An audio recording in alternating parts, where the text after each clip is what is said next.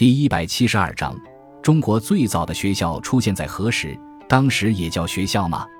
中国教育传统非常悠久，夏朝时便设有序、校、祥等专门的官方教育机构，后来商朝则增加了学和古宗，周代的官方学校则大致沿用了夏商时期的校名，并进一步完善了教育制度。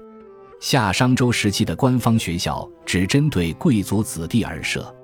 除官学之外，春秋时期由于统治阶层力量削弱，学术出现下移，以孔子为代表的民间私学兴起。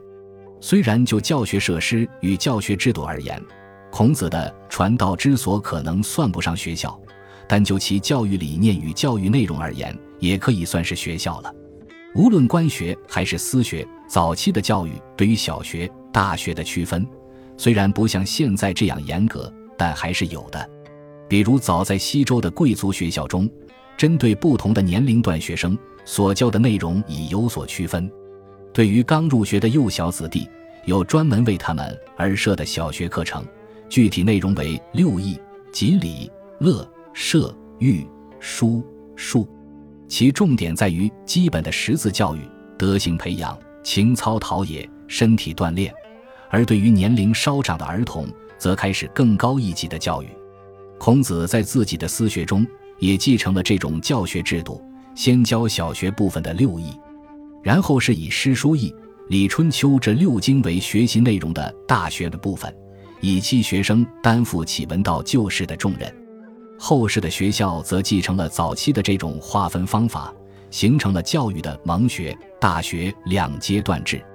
蒙学各代名称不一，诸如四门小学、内小学、私塾的蒙馆等都属于此，相当于现在的小学教育。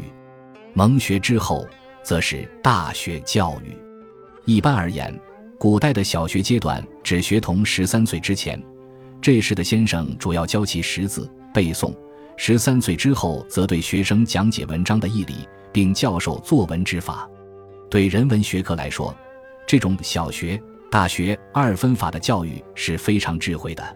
北宋文豪苏辙的早岁读书无甚解，晚年省事有奇功，便道出了这种教育模式的优点所在。另外，现在的中学教育在古代虽然没有单独划出来，但也并没有跳过去，而是包含在大学教育之中。